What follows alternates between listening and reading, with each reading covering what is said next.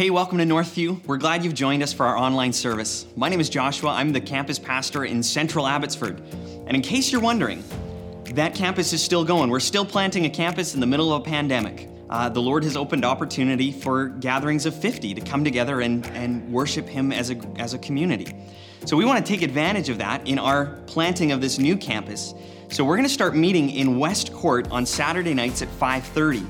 We're going to be doing that through the rest of the summer, and Lord willing, by September, we can start gathering in the E Free Church in Central Abbey. Um, and for everyone else, we want to let you know that services are still going on here at Downs Road and in Mission. You can register for those services online. If you go to our website, there's a blue button right in the middle. It says Services on Campus, and you can click onto that, scroll down a little bit, click Register, and you'll see all the different services going on. And again, if you'd like to join our Central Abbotsford Community Campus service, uh, you can find the one that particularly says Central Abbotsford, 5:30 p.m. Saturday night. Okay? About a month ago, we also started a brand new midweek show called In Good Company. We've been putting it on YouTube and on Vimeo, but it's now being made available as a podcast, so you can find it on Apple Podcasts or on Spotify.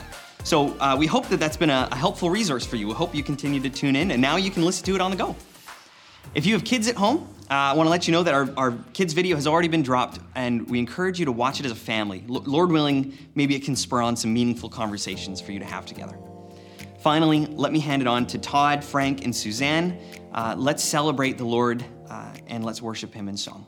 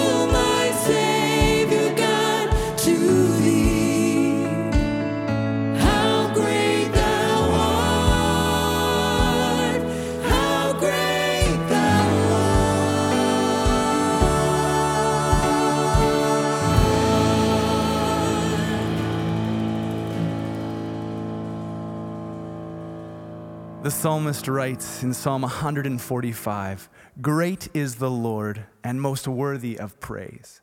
His greatness no one can fathom. He goes on to instruct us, the church, to meditate on his wonderful works, the Lord's works, and to celebrate his abundant goodness and joyfully sing of his righteousness. Would we do that this morning? Won't you bow your heads and hearts with me as we open in prayer? So, Father, we commend this service to you. Lord, we ask that as we offer our thanksgiving and our praising, God, would you be glorified? Would you be exalted and lifted high? Would you already, at work within our hearts, remind us of the goodness that you have bestowed to us? Remind us of your grace and remind us of all that you've done for us. In Jesus' name, amen.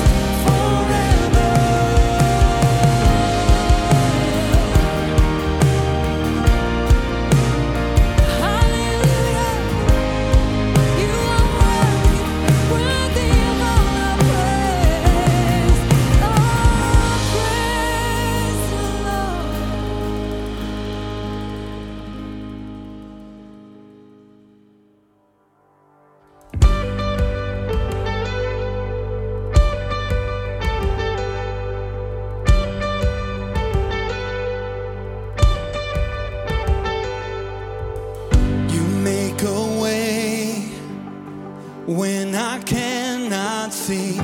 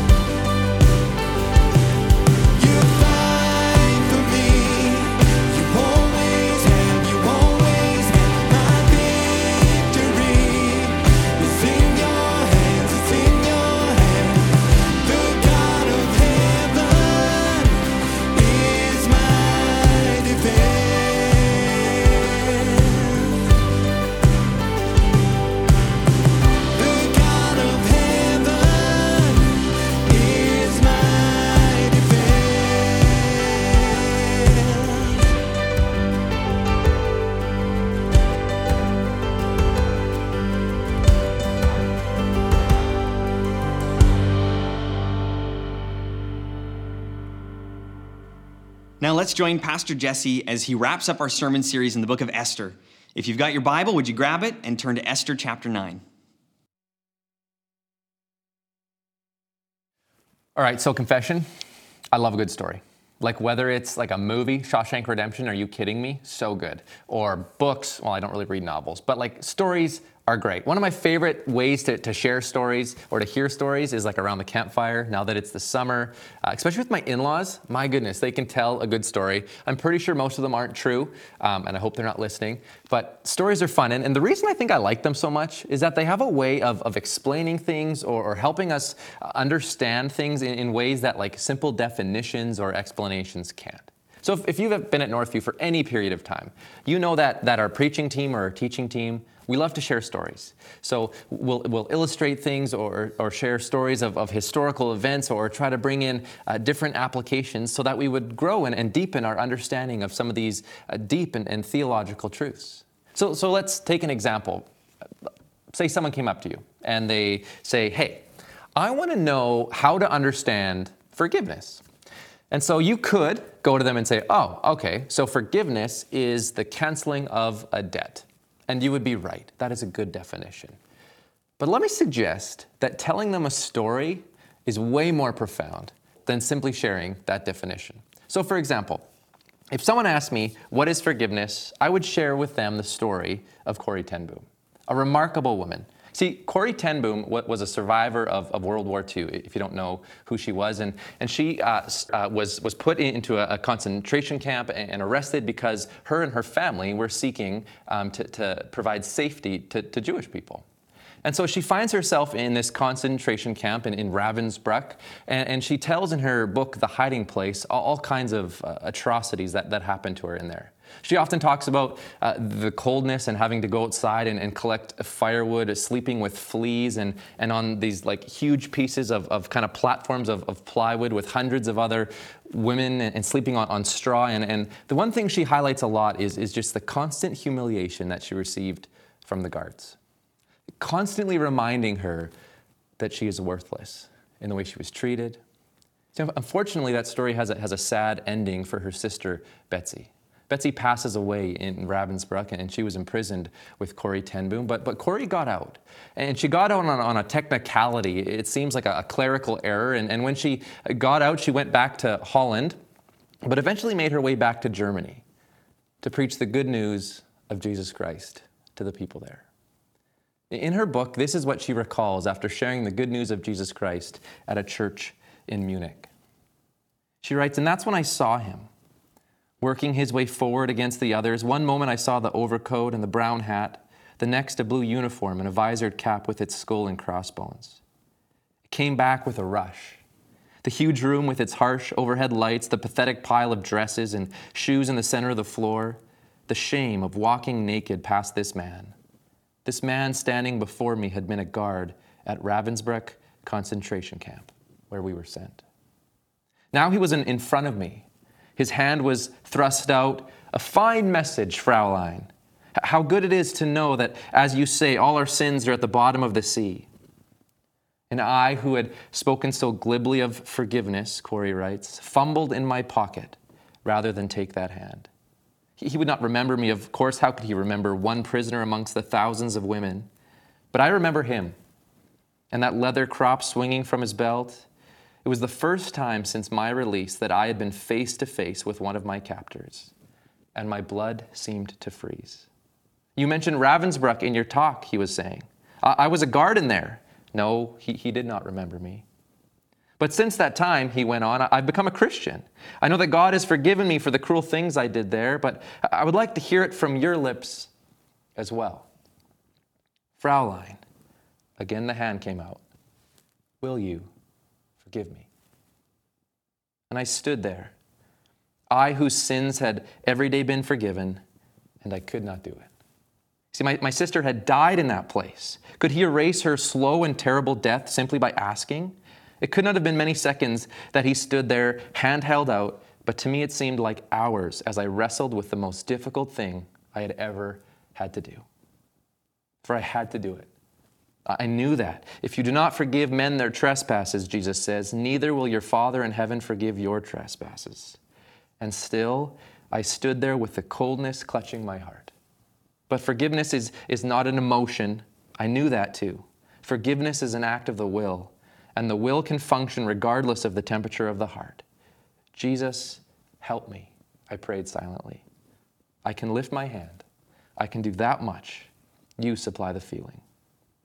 And so, woodenly, mechanically, I thrust my hand into the one stretched out to me. And as I did, an incredible thing took place. You see, the current started in my shoulder and raced down my arm, sprang into our joined hands, and then this healing warmth seemed to flood my whole being, bringing tears to my eyes. I forgive you, brother, I cried, with all my heart.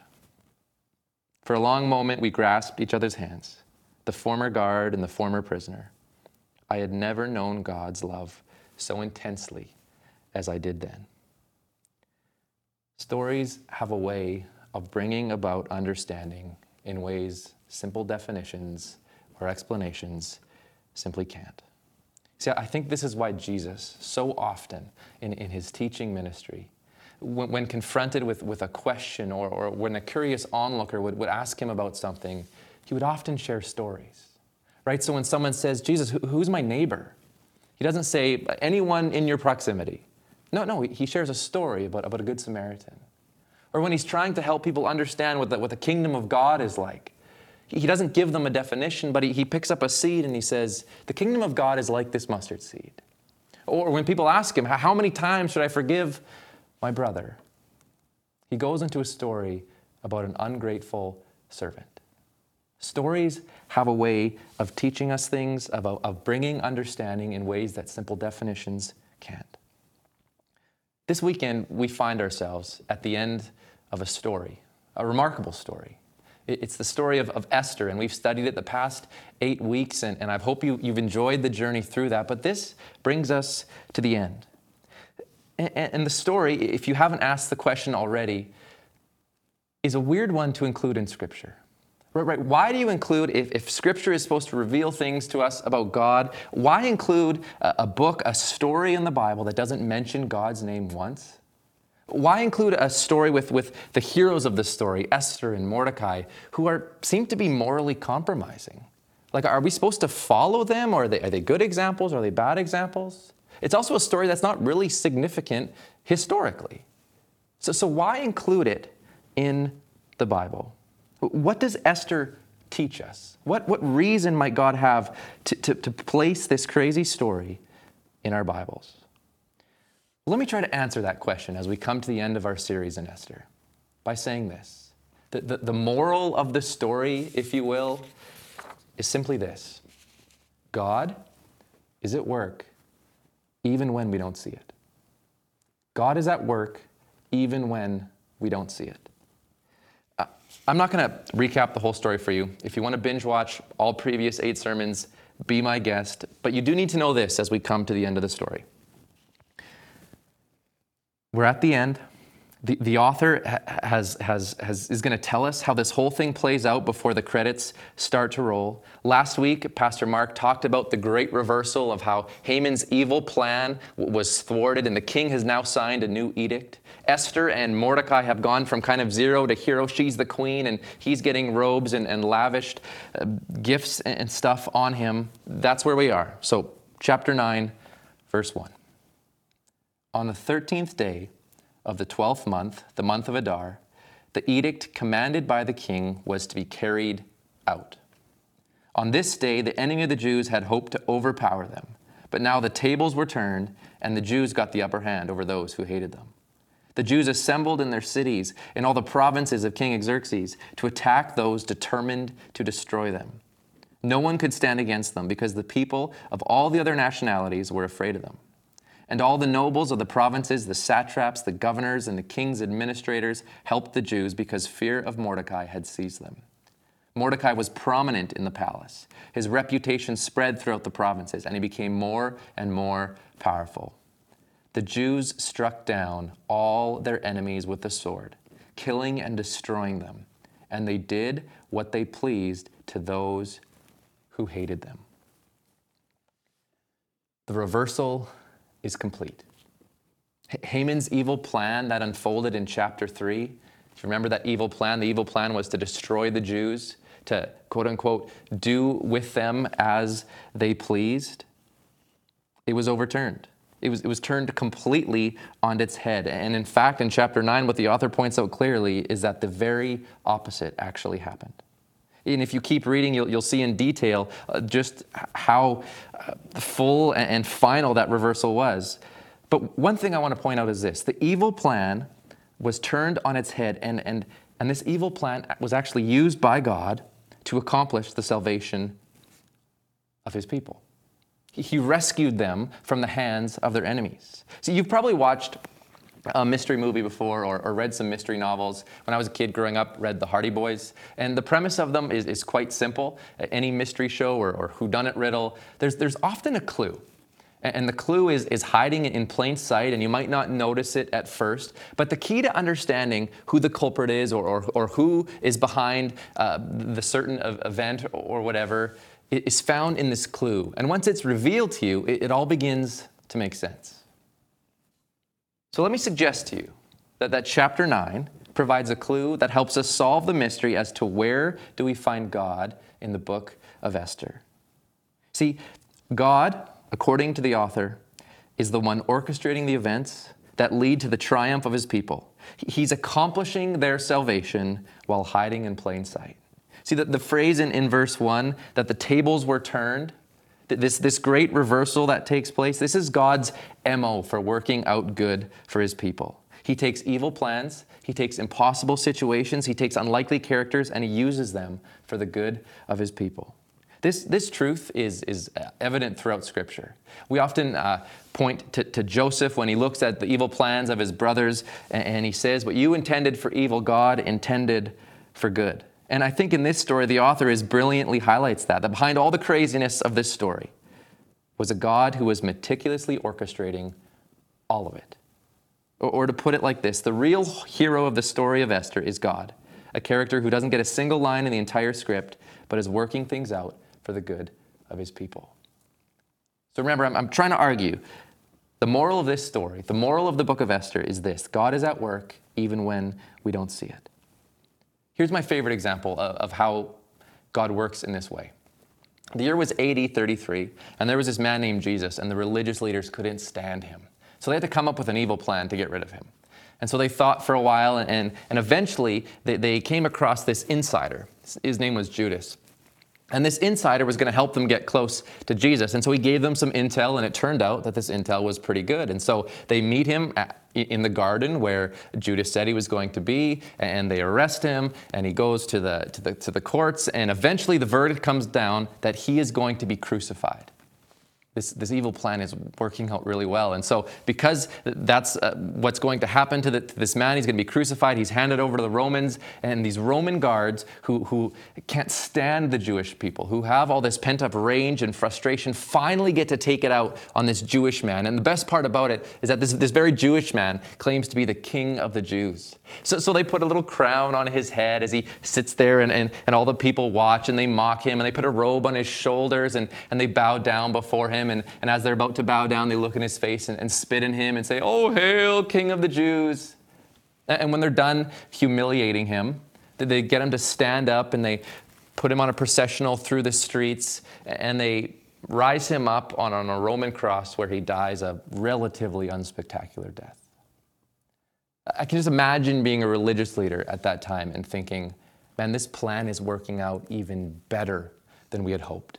Like, who in their right mind is going to follow someone who has been humiliated like that?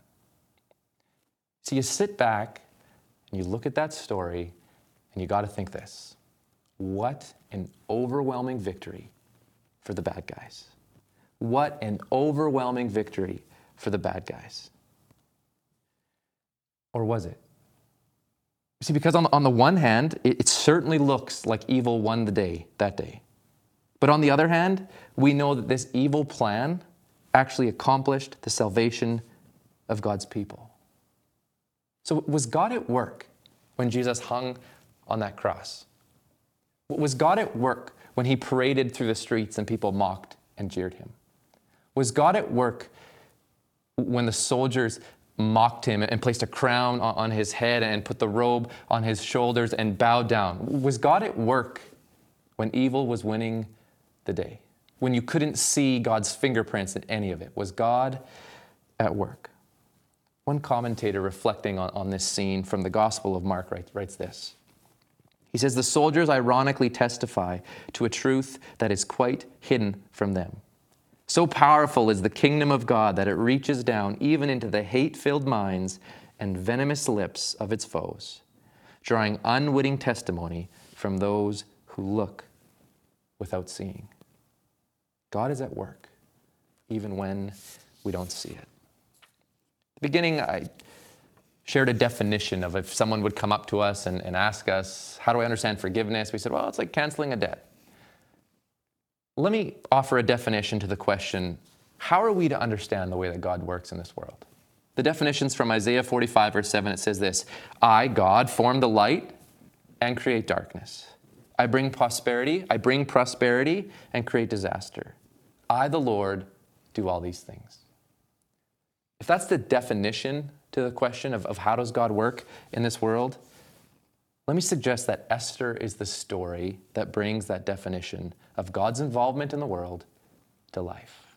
See, if, if the story of, of Corrie Den, Ten Boom brings, brings life to, to our understanding of, of forgiveness, then the story of Esther brings life to our understanding of how God works in this world. See, that the book of Esther suggests that, that God is at work in every human decision and action to move history to its appointed end. I'm going to say that again. The book of Esther suggests that God is at work in every human decision and action to move history to its appointed end. The, the author begins the story uh, with worldly and unreligious people, Xerxes and Vashti.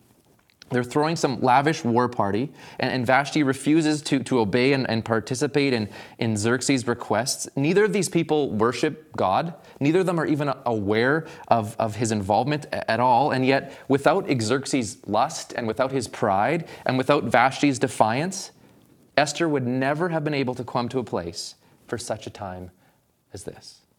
See, uh, think of Esther in, in, in this story, was born into Yahweh's covenant nation. Her marriage to a pagan king was not uh, the, the choice of some covenant man and, and woman seeking to glorify God in this new union, but was rather the result of Esther winning a sex contest.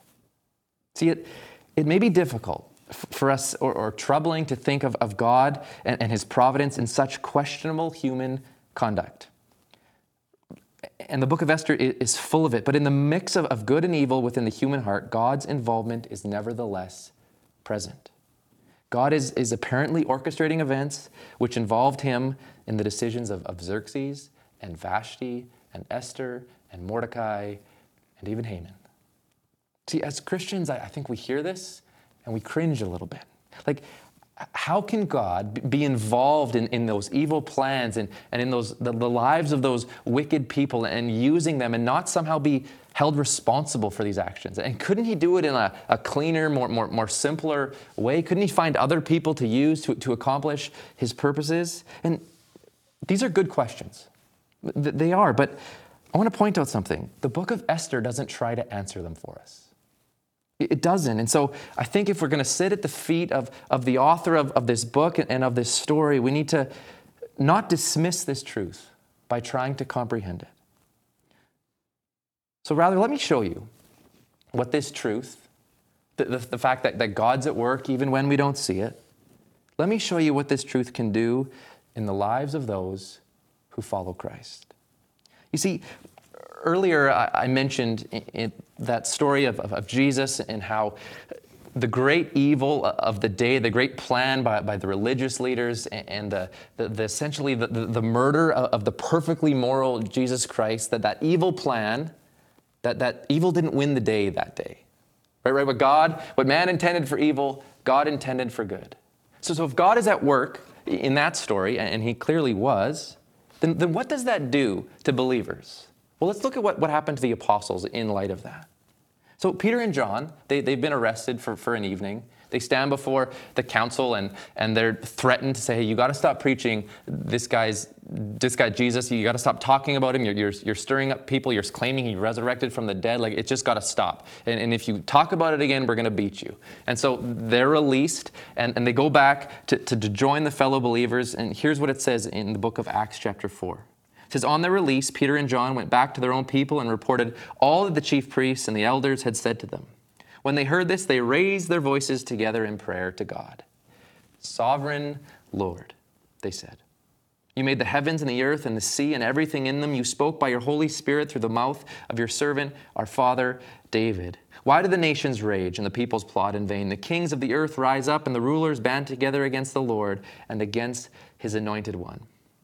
Indeed, Herod and Pontius Pilate met together with the Gentiles and the people of Israel in this city to conspire against your holy servant, Jesus.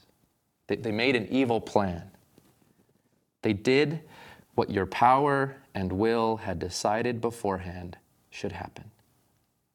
Now, Lord, consider their threats and enable your servants to speak your word with great boldness. So here the apostles are. They're looking back on the fact that God accomplished the salvation of people like you and me and them through that event, through that evil plan. And what it's doing in them is causing them to be bold. It, it, it stirs in them a boldness. Now, if we think about that for one second, that, that, that God's at work even when we can't see it, even when it looks like, like evil's winning the day, shouldn't that be the response though? Like, should that not create in us is boldness? If, if God is sovereign over all, if He's at work when we don't see Him, then shouldn't that give us great courage and boldness? So when, I don't know, things like global pandemics come, or, or we sense God calling us into impossible situations, or, or when we don't feel like God is, is present, or, or when we look at, at the situation happening in our lives and we can't see God's hand at it in, in any way, Esther speaks into these moments of our lives and calls us to believe that our God is in control, even when we can't see it. So here's the question Do you live like that? D- Do you live bold in the face of, of great evil? See, I, I want to. I want to live like that. I, I want to be like the, the, the Esther in, in the story who, who looks at, at the situation before her and says, If I perish, I perish. I want to be like, like Mordecai, who, who considers everything that's happening and wonders, you know, maybe, just maybe, we're called here for such a time as this. But if I'm honest with myself, I think if we're honest, when the chaos hits and in the face of, of great uncertainty, it's so easy to forget. It's so easy to forget when we, when we don't see God at work that maybe He's not working on our behalf. So, how do we live like that? Let's finish. If the moral of the story is that God's at work even when we don't see it, how do we live like that? Let's finish the story, and I think it provides a very practical way of how we can grow in that. Esther chapter 9, verse 20 is where we'll pick up the story. It says this Mordecai recorded these events, and he sent letters to all the Jews throughout the provinces of King Xerxes, near and far, to have them celebrate annually the 14th and 15th days of the month of Adar, as the time when the Jews got relief from their enemies, and as the month when the, their sorrows were turned into joy and their mourning into a day of celebration. He wrote them to observe these days as days of feasting and joy and giving presents of food to one another and gifts to the poor. And pick it up in verse 28. These days should be remembered and observed in every generation, by every family, and in every province, and in every city. And these days of Purim should never fail to be celebrated by the Jews. Nor should the memory of these days die out among their descendants. So, what do you do when you experience great victory in the presence of evil? When, when, a, when an evil plan against you is turned on its head, what do you do? Well, according to this, you establish an annual feast. You celebrate. And on March 5th of this year, Jews all around the world celebrated this festival, Purim. And what, what they would have done is they would have uh, dressed up, the kids probably would have dressed up as their favorite character in this story, so maybe Esther or, or Mordecai, and they would have gathered in families or in synagogues, and they would have read this, this story in its entirety. And every time the name uh, Haman was mentioned, they'd all boo, oh, he's the worst. And every time uh, Esther was mentioned or, or, Mordecai was mentioned, they'd clap and they'd cheer and they'd eat lots of uh, little food called Haman's ears, and it kind of looked like an ear, and they put like chocolate in there and, and stuff. They'd also, it was a, a, a very extravagant uh, party, and they, they would uh, drink a lot. And they, they, the, the saying is that you're supposed to drink until you can't tell the difference between cursed be Haman and blessed be Mordecai. That is a lot of Coke Zero that they're consuming at these parties. But what was the point of, of this celebration? Well, it's, it's laid out clearly here. So that they would remember the time when the Jews got relief from their enemies. These days should be remembered and observed in every generation by every family. And these days of, of Purim should never fail to be celebrated by the Jews, nor should the memory of these days die out among their descendants. See, the purpose of this celebration is to remember that when it doesn't look like God's at work on your behalf, when it doesn't look like, like God, God's around or that he's, he's working in this world, Esther reminds us, this celebration of Purim reminds us that He is, that God is at work. Now, we're not Jewish and we don't celebrate And, and I don't even think we're, we're, we're necessarily uh, called to do that, but we are called to be a people of remembrance. See, it, remembrance helps us because it helps us think rightly about our current circumstances. So, for example, in Psalm 103, the psalm writer calls us to not forget all of our benefits. And in that psalm, he lays out just a laundry list of, of all the ways that, that God has benefited him. God gave the, the church uh, a meal to celebrate as often as we, as we gather called communion. And the point of that meal is to what? Well, it's to remember. Do this in remembrance of me. We remember what Christ has accomplished and what he's going to accomplish. One of my favorite examples, though, is, is from Deuteronomy chapter 6. And here the, the, the, Israelites have just received the Ten Commandments from Moses, um, and, and, he's explained the, the Shema to them, the, the Hear O Israel, our Lord, and, and it goes uh, from there into um, the, the great commandment love the Lord your God with all your heart, with all your soul, with all your mind. So these really important commandments, the, the Ten Commandments and the Shema, are given to the, to, the, to the Jewish people, to the Israelites. And then it says, in future generations, when, when your son asks, why do we do these things? Why do we follow this God? Like, I don't really see him around. What is the purpose of all of this? And Moses says this in Deuteronomy chapter 6. In the future, when your son asks you, What is the meaning of the stipulations, decrees, and laws the Lord our God has commanded? Tell him, We were slaves of Pharaoh in Egypt. But the Lord brought us out of Egypt with a mighty hand. Before our eyes, the Lord sent signs and wonders, great and terrible, on Egypt and Pharaoh and his whole household. But he brought us out from there to bring us in and give us the land he promised on oath to our ancestors. What Moses is doing here is when, when those sons ask, when people ask you, oh, where's God? What's the purpose of all this? Remember. Remember how, how our God was faithful. Remember how, how he took the evil plans and, and Pharaoh and the oppression of the Egyptians and turned it on his head and accomplished our salvation. I got into ministry hesitantly, I guess you could say. Kind of like Jonah, I guess. Jonah was called by God to go to Nineveh, but he didn't, so he went to Tarshish. I didn't go to Tarshish, but I went to Edmonton, which is kind of similar. But my wife and I found ourselves at a place where we know, we knew that God was, was calling us into ministry. He wanted us to do it, but there was a problem. There were so many good reasons for us not to do it. See, we had we had just moved and uh, uh, to a to a place and just bought our, our first house that we could barely afford. So the prospect of of selling it and, and finding a new one was didn't seem smart. We just had our, our, our first kid and, and I had a good job and so I wanted to try to support our family and paid mortgage payments and all that kind of stuff. So going into seminary didn't seem like a smart decision my wife had just received a, a job at a, a, local school, and we had been praying and, and, thinking a lot about that, and God had provided that. So saying no to that seemed like it didn't make a, a lot of sense. We were, we were involved in, in, the church, and it just started a, community group in this church, and, and there was just countless things that, that seemed like, you know what, God, if you wanted us to do this, why did you make it so, so difficult? Like, these are all significant problems. And so we shared this with, with some friends and we wrote down a little prayer request and, and, we gave it to them and asked that they would be praying with us through that. And it was maybe five months later that we found ourselves standing in, in a church about to be installed as, as one of the pastors at this church. See, and on that day, our, friend, he gave us a picture. And on that picture was that, that prayer request.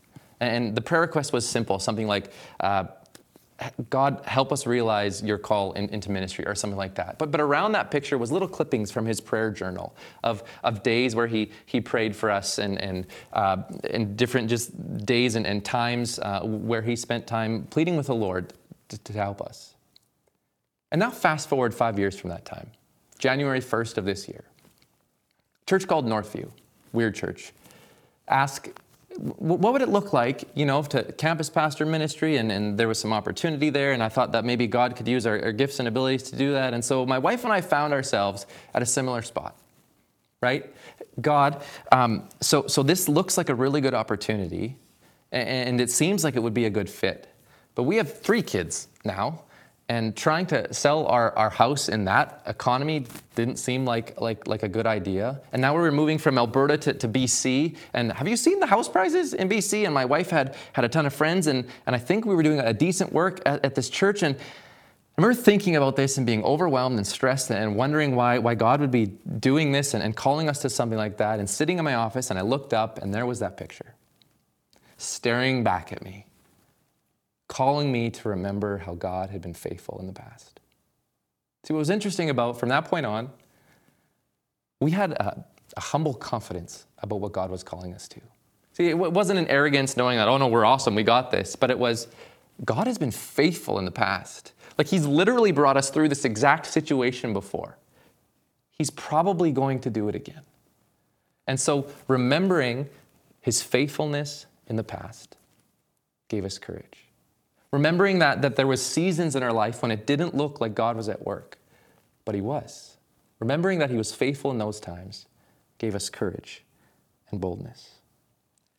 Chapter 10, verse 3 of, of Esther is, is the last verse. And so let me finish the story of Esther with you. It says, Mordecai the Jew was second in rank to King Xerxes, preeminent among the Jews, and held in high esteem by his many fellow Jews, because he worked for the good of his people and spoke up for the welfare of all the Jews. See, as Jews would gather in the years after Purim was established, they would have remembered Mordecai. They would have venerated him as the amazing hero of the story that he is. And they'd look at each other and like, oh man, isn't it, isn't it great that, that God's at work when, when we don't see it? And remember how he brought Mordecai and he raised him up, and, and Mordecai uh, saved us from our enemies, and God used him, and how he was worked for the, for the good of our people, and, and how he, he cared and, and spoke up for the welfare of all the Jews. Isn't Mordecai awesome? That's how they would end th- their celebrations, their, their readings of, of this story. Friends, if, if we're called to be a people of remembrance, if we're called to be a people who, who believe that God's at work even when we don't see it, then let me direct your attention to a different hero, but one who, who God raised up, one who, who God called, actually sent to save his people, like Mordecai, but in a significantly more profound way. See, I, I don't know where you find yourself right now, but perhaps you're right in the middle of a time where it does not look like God's at work. You can't see his fingerprint or how he's going to bring about any good from the current situation that you're in. Let me encourage you with this. Let's spend a little bit of time remembering that God, through his son Jesus Christ, accomplished your salvation.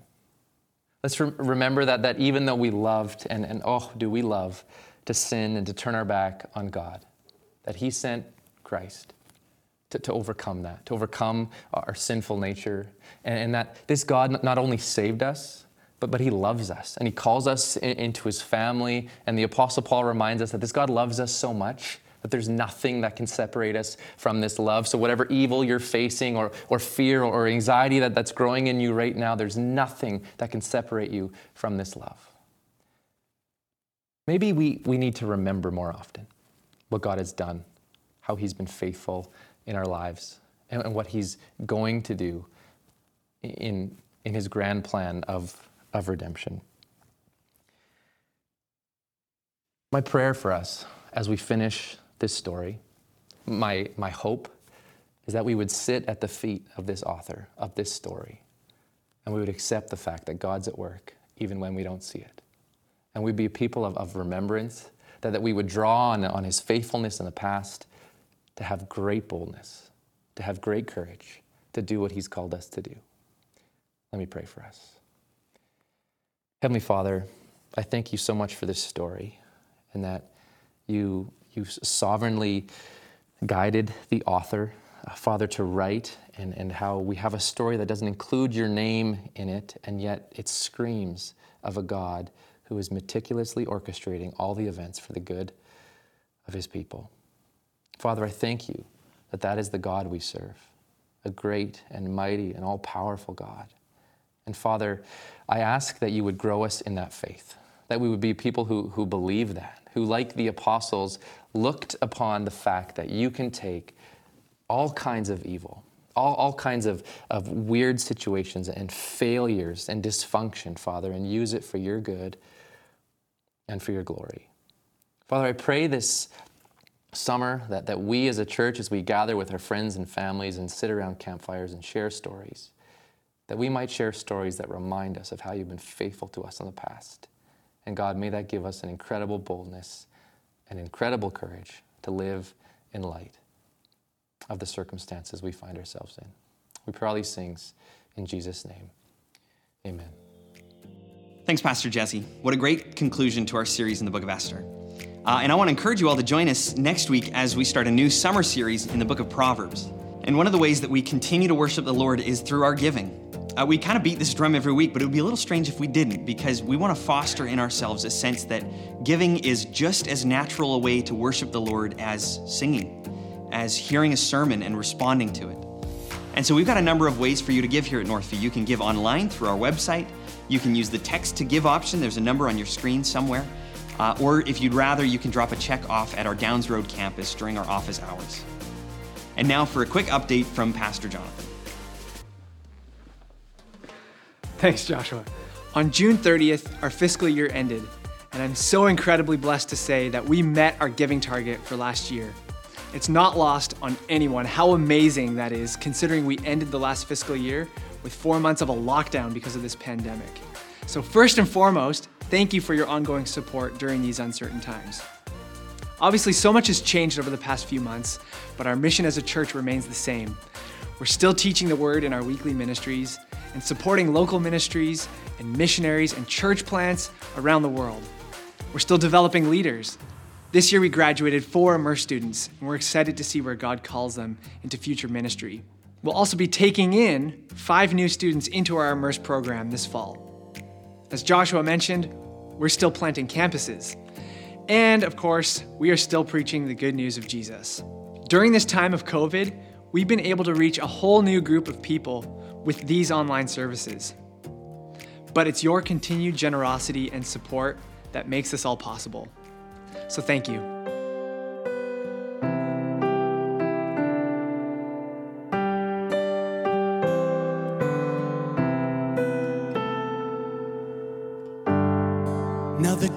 Darkness fades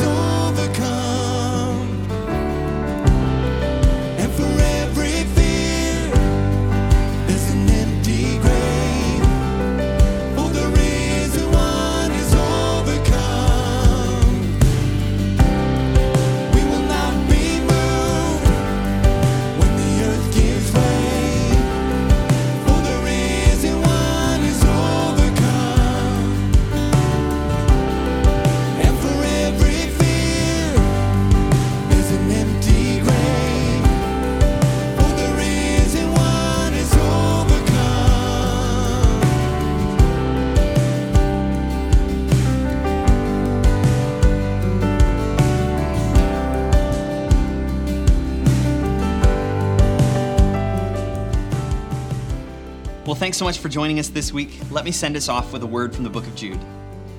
To him who is able to keep you from stumbling and to present you before his glorious presence without fault and with great joy. To the only God, our Savior, be glory, majesty, power, and authority through Jesus Christ our Lord, before all ages, now and forevermore. Amen. Have a great week.